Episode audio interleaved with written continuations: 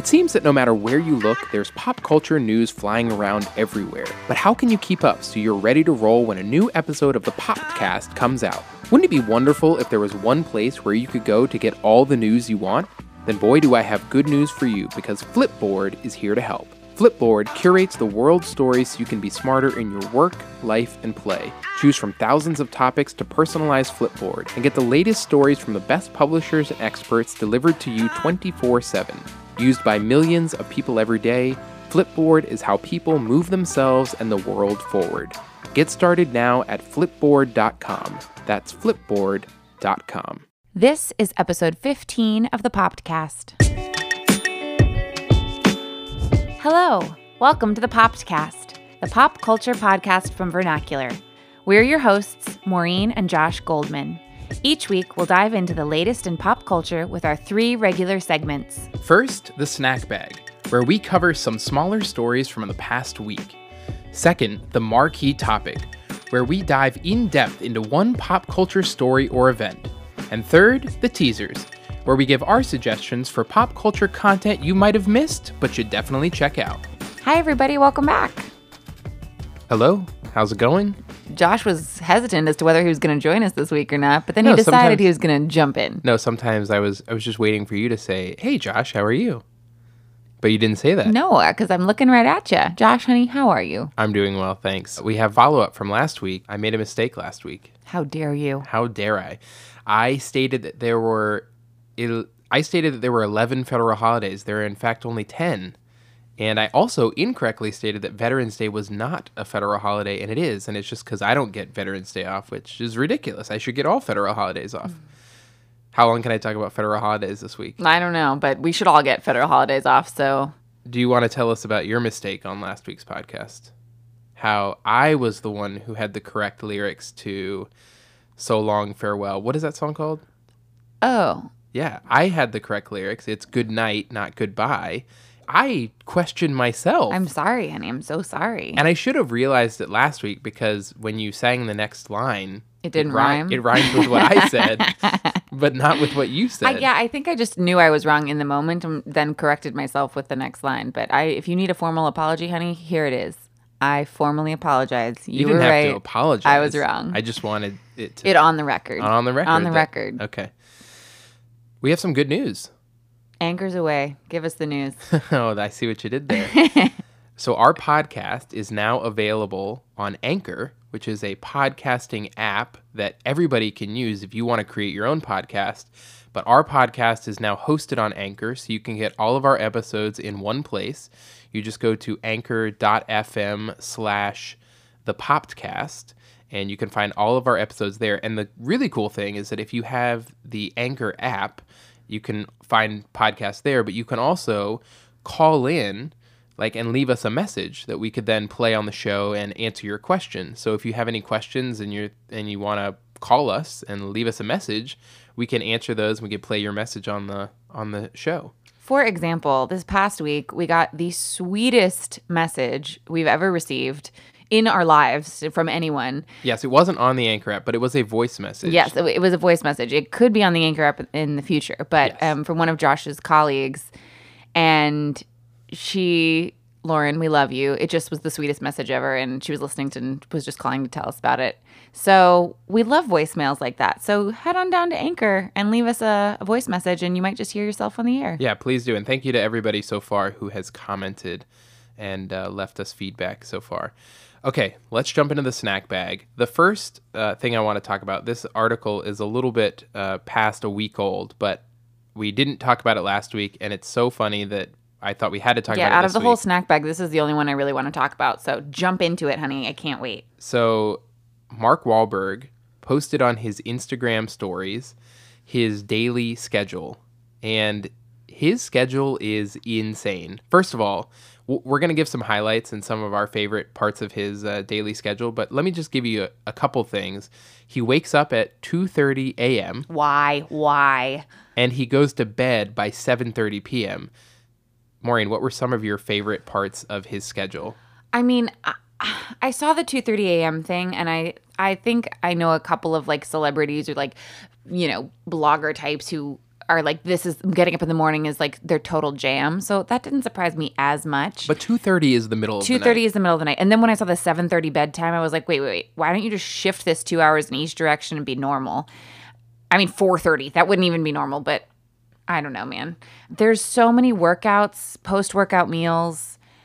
I think I just liked that he's like picking his kids up from school, and then he's having a snack, and then he's like, "Bye, kids. Workout number two. Daddy's got to be ripped." Yeah, at 4 p.m., he has his second workout of the day. He takes several showers. His first shower is slotted for one and a half hours. Is he in the shower for that whole time? There's got to be maybe a quick nap in there. Maybe Yeah, he's I didn't even notice that. That's maybe he's reading, uh, you know, while he's waiting for the shower. Here's what I'm going to say though. Poor Mark Wahlberg. I mean, he puts his schedule online. Of course, everyone's going to rip on it because he's a celebrity and it's an anomaly. But there are a couple of really awesome things in here. One, he's clearly taking care of his physical health.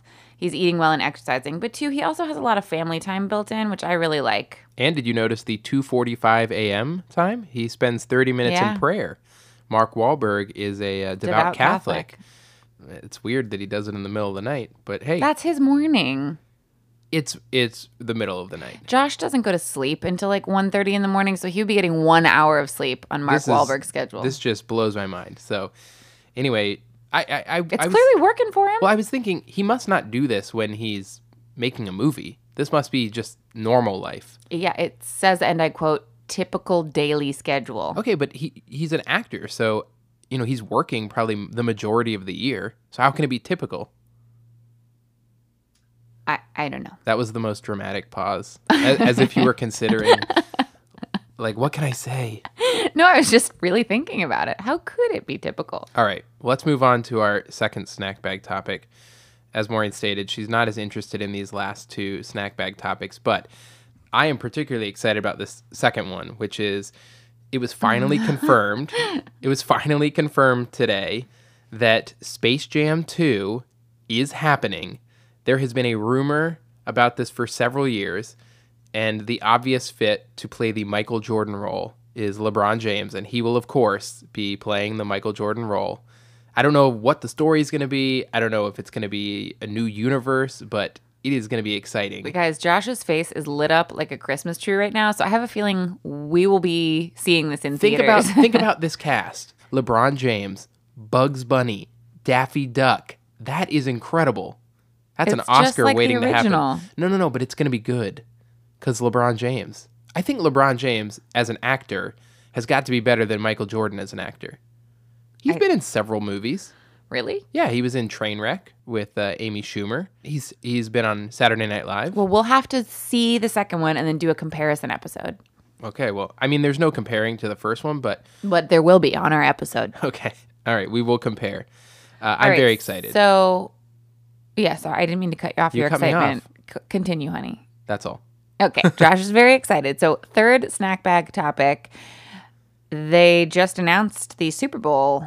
Well, it leaked. Oh, so it's not even official. It's not official. Uh, well, tell tell the people. Let me tell you, people, that Maroon 5 has been tapped to be the Super Bowl halftime performance for the 2019 Super Bowl that's being played in Atlanta. And people are not happy. Why? I feel like Adam Levine would give a good performance. I don't think it's so much about Maroon 5, other than the fact that they are pretty bland. You know, you couldn't pick a safer pick.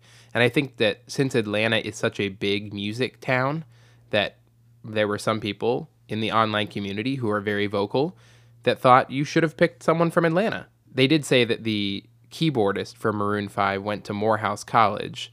So, you know, That seems a stretch. It, it's definitely a stretch if you're talking about people. Well, I mean, maybe this is all just like an elaborate PR stunt, and they leaked it on purpose to see how people would respond. And when the Twitter sphere, sphere blows up, they'll be like, "We were never going to book Maroon 5. just it's joking." actually this hip hop group from Atlanta." Yeah, I mean, OutKast would be a good choice. They're from Atlanta. All right. anyway, I guess we'll have to see. Uh, I mean, I'd be fine with them, but again, they're kind of boring. So, Stay tuned. Maroon Five, PR scam or reality. or reality. I think we'll have some sort of clarification in the next couple weeks. So, honey, big marquee topic this week. It was a big week for pop culture. What happened this week? Tell us about it. Well, we told people what we were going to talk about last week, so it's not that much of a surprise. Remember, I said, "Hey, we're going to talk about the Emmys next week." Honey, you're assuming everyone's listening to the very end of our show. So No, no, no. It wasn't the very end. It wasn't the very very end. it was before we even Guys, we're talked gonna about. The, we're gonna talk about the Emmys. we're gonna talk about It's the, Emmys, this week. The Emmys happened, in case you missed it. The Emmys happened this past week. There was a surprising amount of diversity amongst shows in in the winners. There were a couple that were big winners for the night. Uh, Amazon's marvelous Mrs. Maisel took home eight trophies, including Best Comedy Series. I would like to say that I predicted that. Maureen did not. Who did I pick? Atlanta, which was a Oh, good, yeah. which was a good choice since they did uh, do pretty well last year. But I've seen every episode of Maisel and two thumbs way up. I love Thumbs it. Uh, HBO's Game of Thrones Duh. won Best Drama. Now we'll we'll talk a little bit about our reactions. Uh, not not my pick for Best Drama, but anyway. And then FX's The Assassination of Gianni Versace did pretty well in the miniseries Does limited mean- series movie. Does this mean, I'm sorry, limited series, whatever that category is. Does this mean that you're gonna have another OJ moment? When I was on maternity leave, Josh got really into the OJ Simpson like documentary, also directed by Ryan Murphy, right? Well, the FX series was directed by Ryan Murphy. That was the dramatized version. Right, that's what I'm OJ. talking about. But I also did watch the eight-hour documentary "OJ Made in America." Right. But which does is this excellent. mean you're gonna do this with this Gianni Versace thing now? I don't think so. I'm not as interested in the story. It didn't didn't look quite as good to me, but apparently it did pretty It- well. I mean, it won a lot. it won a lot. Uh, so those were the big winners. There were a couple others, uh, including Barry on HBO show that uh, took home a couple awards. Big loser for the night. That would be the Emmys themselves. uh, Maureen, Womp womp. yeah. So, uh, and I think award shows in general, but it only averaged about 10.2 million viewers, which was down double-digit percentage points from last year. I don't remember the exact number. How much you may? I'm gonna ask you a question. I'm sure you don't know off the top of your head, but like, how much does the Super Bowl get, or like, how much is what's good? Like, what are we comparing this to? Let me let me just quick look it up. Okay, so while Josh looks up the stat, I'm gonna give you guys kind of my overall impression of the show, and then we'll let Josh jump in with Oh his. wait. Okay, here we go. Okay. Super Bowl ratings for 2018. 103.4 million viewers. Oh no, Emmy, so sad. And in addition to that, so the Super Bowl always has a an episode of TV right afterwards. For this past year, it was This Is Us. Even that brought in about 27 million viewers. So the Emmys, and, and I think award shows in general, but especially the Emmys, really way down in the ratings. Yikes. So let's start out by talking about our overall impression of the show. Maureen, why don't you? Yeah, I mean, I was gonna, but then you, you know, Sorry. had the stat. Okay. So, overall impression, I thought it was fine. I think I was doing something else while we were watching, though. Like on the computer or something. yeah, you were doing life insurance stuff. Oh yeah, it wasn't on the That's how computer at all. I was reviewing life insurance options. That's how bored Maureen was. Yeah. Okay. I mean, yeah, I, I, I, I was going to try to sugarcoat it, but I think it was fine. It was fun to have on in the background, but it didn't capture my attention enough to just be watching it without multitasking at the same time. I think I think I have to agree. The show overall was a letdown. There wasn't really anything exciting about the production. Let's just talk about the production as a whole. I loved the set though. I mean, like they had these beautiful like columns that were also screens and like they turned and people could walk through them. And then they were also like the TVs on which that like I, I thought it looked visually stunning. I think it's just hard. I mean, like the, so much has been done before, and the two hosts were not particularly shiny or showy. Um, they were just more like you know, stand up comedians, which they were funny, but it wasn't like a tap number or like something huge that you like needed to pay attention to or was unexpected. I think the fact that you pointed out the production design as the thing that you thought was really good I did. means that the show itself was not great. And Yeah. and one of the things that I read about, you know, as a review of the show is that they didn't like the order that they were doing things. So if you didn't tune in, here's how it went. They would show clips from the nominated shows or actors, and then they would play music to bring out the presenters. The presenters would banter. You'd forget who was nominated, and then they would award the the trophy. So it was kind of weird that the presenters didn't come out first, do their banter, and then they would show the clips and then present the award.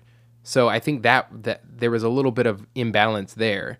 And I think the other thing that I read was that people said that this show was very Saturday Night Live heavy in terms of the people who appeared. It was. It was like the whole cast and, And the that- opening number. Right, and, and that like- was because Lorne Michaels produced the Emmys this year.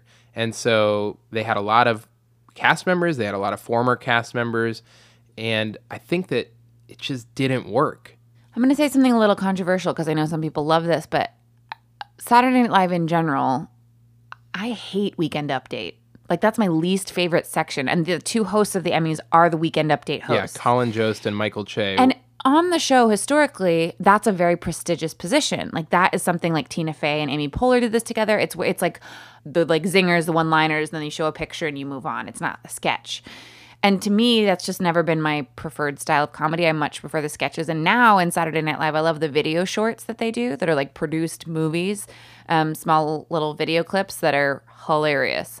When I heard, when I knew who the hosts were going to be, I knew it was going to be funny, but not necessarily my favorite brand of funny. so overall, what grade would you give the hosts? I, that's that's hard. I think they did exactly what they do best. So I would give them an A for doing what they do, but I don't know that their particular genre was the right fit for hosting of this show. I don't even think that they did the best that they could do. They were presentable, but their jokes were not overly funny. They didn't do anything out of the box. You know, they they kind of did the lowest common denominator jokes about diversity and the Me Too movement, and I just don't think that it really hit home. Uh, they made they made fun of the fact that no one watches the Emmys, so you know I laughed a couple of times, but I would say that their what they said wasn't even that funny.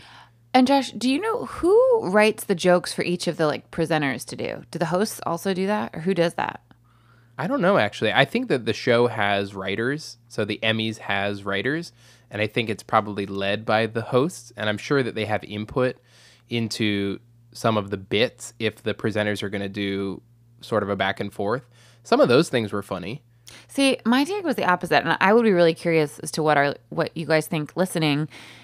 My, I was kind of like, ugh, do I have to watch another awkward celebrity try to be funny when like funny isn't their thing? Except for one that you said, the the comedian Hannah Gadsby, you were sort of not paying attention and oh, then Oh yeah, you I looked up. really liked her. Yeah, she was really funny. because She she's has- a comedian. Right, and she has a Netflix special now, and so she was there presenting. But she was really funny in she was really intro. funny, but that's because she's capable of that. I feel like the other people who are presenting, I would rather not see them forced into trying to be comedic banterers. I would rather see them come up with someone they know, like have a moment that's authentic or talk about their next movie even and just plug something, but like be like who they are as celebrities rather than like trying to be awkward and funny. Yeah, I guess that that's a good point because not every person who comes out there needs to be funny, and everybody tries to be funny. Okay, so let's um, shift a little bit to talking about some of the better things from the show. Were there any winners that stood out that you were particularly happy about that you thought were well deserved? I was totally happy for Fonzie. Henry yeah, Winkler. Henry Winkler. He won his first Emmy. Yeah, and he was so happy. So Uh, we've had been, watching Barry a little bit. I don't know that he's necessarily like the most amazing thing I've ever seen on that show, but he's certainly good. And now he's an Emmy winner. So, but I was just happy for his story, and he was so thrilled. Like as a human, it was just nice to see. Yeah, and he was the first award of the night, so that was kind of a nice way to kick it off. I was particularly happy that one of my favorite shows uh, took home a couple awards. That would be The Americans. I haven't talked about The Americans on the podcast yet because I am still uh, plugging my way through the final season, but it did pick up two big awards for the evening. It won uh, Outstanding Writing for a Drama Series, and it also won Outstanding Lead Actor in a Drama Series for Matthew Rhys, who has been consistently good on the show since season one. So I'm excited to finish uh, that show up in the next week or so as I catch up on our DVR. You're welcome, Maureen. And uh, and I'm sure it'll be a teaser for of mine in the next coming weeks. I was really happy that the lead actress in Marvelous Mrs. Maisel won. I yeah, Rachel Brosnahan. awesome. Yeah. she won. She's actually been nominated before as uh, outstanding guest actress in a drama series. She was in a handful of episodes scattered across a couple seasons of House of Cards, and she was really good on that show too. Yeah, but this show Well, is her. yeah. Um, but but beyond being the lead, it's like she carries everyone. The woman who plays her like manager, her comedy manager one, she's good too. But I just I think my, from my opinion, I just think Rachel Brosnahan is that show. And so the writer won, Amy Sherman Palladino won two things for director and writer. Mm-hmm. Um, and obviously she brings the show to life. She's she's an odd little duck. So I didn't. Well, you're a fan of Gilmore Girls, I am. which is her other She's big. incredibly talented. She's kind of weird when she gives speeches, and she d- definitely like marches to the beat of her own drum. But I love her shows. okay, so we talked about best winners. How about worst winners? Things that you just don't think should have won. I will start by saying that I do not think Game of Thrones should have won Best Drama. Now, I've seen a couple different things about this. Some people say that the seventh season, which is the one that aired last year, wasn't really that good. I mean, it was, of course, epic in scale. It had a lot of good set pieces, but in terms of storytelling, it was all over the place. You know, there was a lot of inconsistency in the way that the story was told. There were a lot of plot holes, and how did this happen after this? So, to that, I I definitely agree. Even halfway through the American season six, that is a far superior show in terms of a season of work. So I was bummed that the Americans didn't win. So I'm surprised that Game of Thrones won. But the other side of the coin is that people said that it's just such a big show that how could it not be recognized as such as such a an outstanding piece of work i mean the amount of work that goes I into feel, like, I feel like it's already been recognized for that. If you're gonna say that, I mean, it's already won enough awards that like we get it. It's a big deal. Yeah. I don't know. Uh, I mean, I get it from both sides, but I would have preferred if something else had won. And I just don't think that Game of Thrones really deserved it this year. Maureen, I know you were particularly pleased that Peter Dinklage I know. won. I was gonna say so. My worst winner. I, I really like Peter Dinklage's character on Game of Thrones. He plays Tyrion Lannister, and I think he's a perfectly fine actor. I love his character.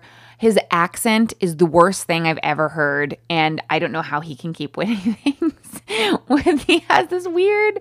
When we get to Josh's teaser, you'll see I'm going to suggest that he be on there someday. I'd love to know what that guy thinks, but Well, I I was don't know. surprised that he won this year. He's won two times before. He's very he's a strong actor. His accent is quite bad, but I was surprised based on his competition that he won. I would have thought that Matt Smith, who is in The Crown, he got really good reviews for playing Prince Philip. I would have thought that David Harbour, who plays Jim Hopper in Stranger Things, he was really good. So I'm surprised that Peter Dinklage won for a third time, but you know, he's he's good. His accent's just bad. And I have a soft spot, eh, you know, for Mandy Patinkin, who's on Homeland. He's been really, really good on that show since it started, and he's never won a supporting actor Emmy. oh, he really needs to win before Yeah, he's so good. And if you haven't seen Homeland, his character Saul is just like the heart of the show, and he is consistently excellent. So I hope he wins at some point. All right, honey, best moments from the Emmys. I think the best comedic moment was probably this. Um, to Maureen's earlier point about how the best parts of Saturday Night Live are the sketches, the the um, the pre-recorded sketches. I think that the funniest part of the show was the reparations Emmys, where Michael Che went around and gave Emmys to black actors who had been overlooked in the past, and it was just a really funny thing. So we'll Who were link- like monumental TV stars Right. that had never been awarded. we'll link the we'll link the video to that um, in the uh, in the show notes so you can check it out if you haven't. But that was definitely the funniest. And then uh, there was another moment that I think Maureen liked as well. Betty White.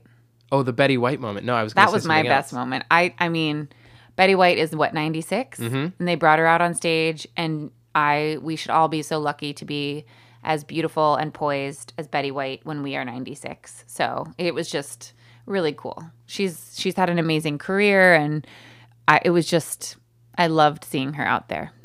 I, I thought you were going to say the part that I nearly skipped over. We were watching on a slight delay. We recorded it, and I nearly skipped over the winner for best direction of a variety special. The winner was Glenn Weiss, who won for directing the Oscars this past year, and he proposed. Oh yeah, I totally forgot. I nearly skipped over it, and then I saw there was all this hubbub and commotion And I was like, in go the back, audience. go back. Yeah, and so we rewound, and he proposed to his girlfriend, and it was really awkward and sweet, and with his mother's ring and like it was it was beautiful. Yeah, so that was another fun moment. I'm sure it's on YouTube. Everyone we'll should go it. watch We'll it. link it yeah. in the show notes. Uh, worst moments, your least favorite moments of the show. I you already said you didn't like the the little bits between the presenters, yeah, I mean the I don't mean the hosts. I mean like the awkward presenters who but there like, was another one that you pointed out that starred uh, Fred Armisen and Maya Rudolph. "Oh gosh." I don't even know what that was. It was basically like the the two hosts, Colin and Michael, were like involving their other Saturday Night Live alums in like they were supposed to be these Emmy experts, but the shtick was that they just didn't study the Emmys at all and they had no idea what they were doing. And this would have been funny if it lasted for 30 seconds, but they came back like three or four times for like a minute and a half, two minutes each, and it was just unbearable. It was not good. My worst moment from the show was the opening number. A lot of the times when, Oh, didn't hate it. but there have been such better opening Yeah. things. And the two hosts weren't in it. yeah, they didn't even come into it. So it was Kenan Thompson and Kate McKinnon sang this number that involved some other people like Tituss Burgess and Kristen Bell and Andy Samberg. And it just wasn't that good. It, it almost looked as if they threw it together at the last minute.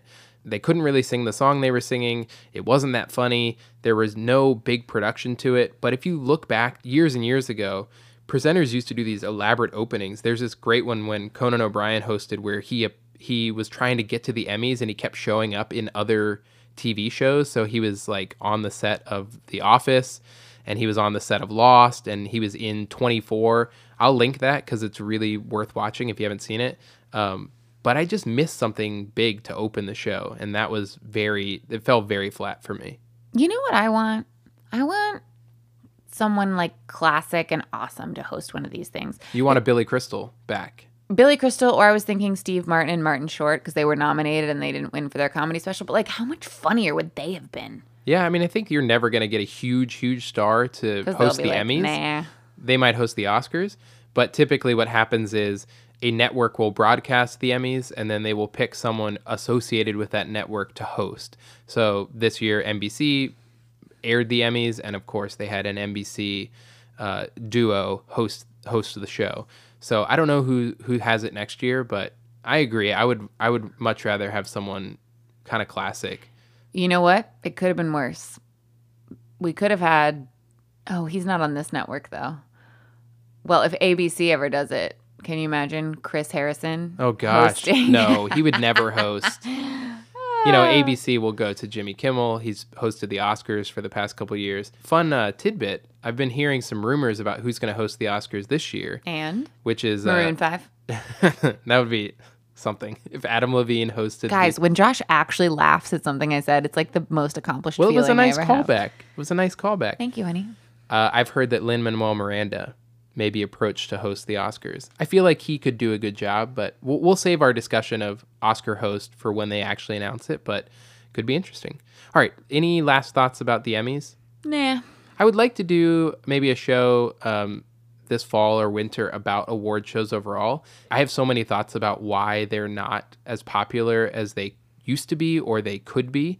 So I'll save that for that. And I'll leave it by saying that the Emmys were okay. And I was happy with some of the winners and I was disappointed in some of the other ones. And I'll be excited for the next big award show that we'll cover on here, which is probably going to be the Golden Globes in January. All right. So let's move on to our teasers. Josh, why don't you go first? My teaser for this week is a YouTube series called Technique Critique um, that is produced by Wired, the the magazine Wired, and there are six episodes so far. But four of them feature this guy named Erik Singer, who is a dialect coach for film and TV actors, and he essentially in the show sits down and watches clips of actors in different performances where they have a different accent than their own, and he critiques uh, their accent. And he's very, very knowledgeable about language and linguistics. He can clearly do a ton of different accents. So he gives you technical background about how the actors are approaching the accent work in the in the movie or TV show, and it's really fascinating to watch him break down these accents. Uh, I showed Maureen the latest one last night, and she notoriously does not like to watch YouTube videos, but she was interested for 24 minutes. It was really fascinating, you guys. I, he did show this to me last night, and I really, really liked it. And I was thinking, as he's describing this to you, you might be picturing like an old, white haired, white dude from Great Britain, Michael Caine. You might be picturing Michael Caine doing this pretentiously. That is not the case at all. This dude is like, He's probably in his 30s or early 40s. mm, I was gonna say late twenties, early thirties. He's kind of dreamy. He like looks like he's like could be an actor instead of a dialect coach, and he's funny. Like the way he kind of like goes about it, it's really like it's got this great pattern banter to it. So uh, definitely at least check it out. Watch five minutes of it because I think you'll find it really fascinating. Yeah, and the best thing about it is that he breaks down both good and bad accents. It's fun to watch who does really well and who doesn't do well. Maureen, what is your teaser for this week? All right, my teaser for this week. So I have two things to say. My actual teaser is a book called Bringing Up Bebe, which um, you're probably only interested if you're a parent, um, but it's written by this woman who's an American and she married a British guy and they live in Paris and she raised like had her children and raised her children in Paris.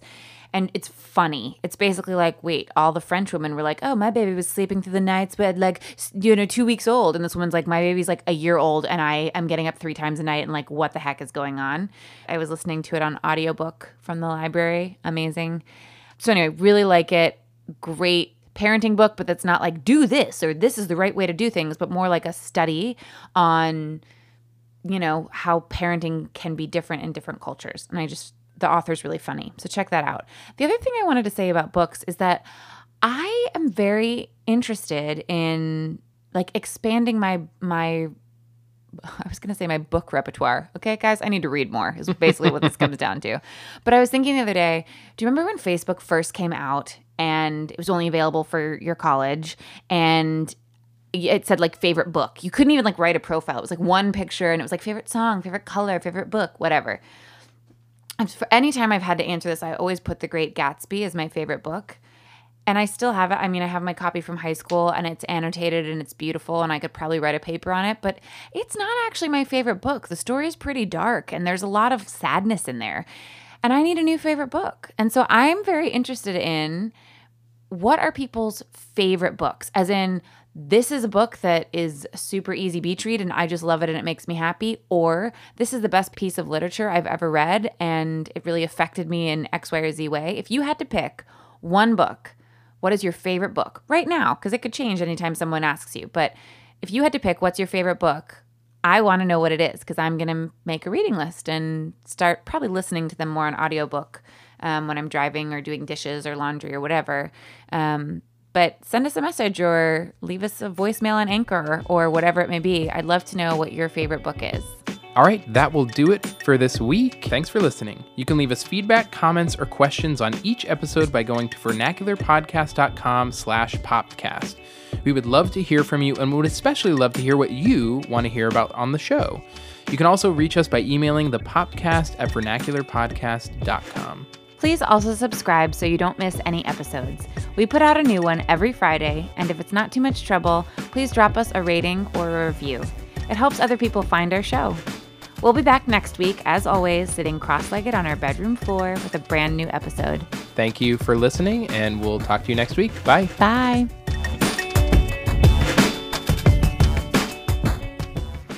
Bye, bye, bye. I don't even, I don't know any of the other words to that song. How does it go? Ain't no other player in your game for two. It might sound crazy, but it ain't no lie, baby. Bye, bye, bye.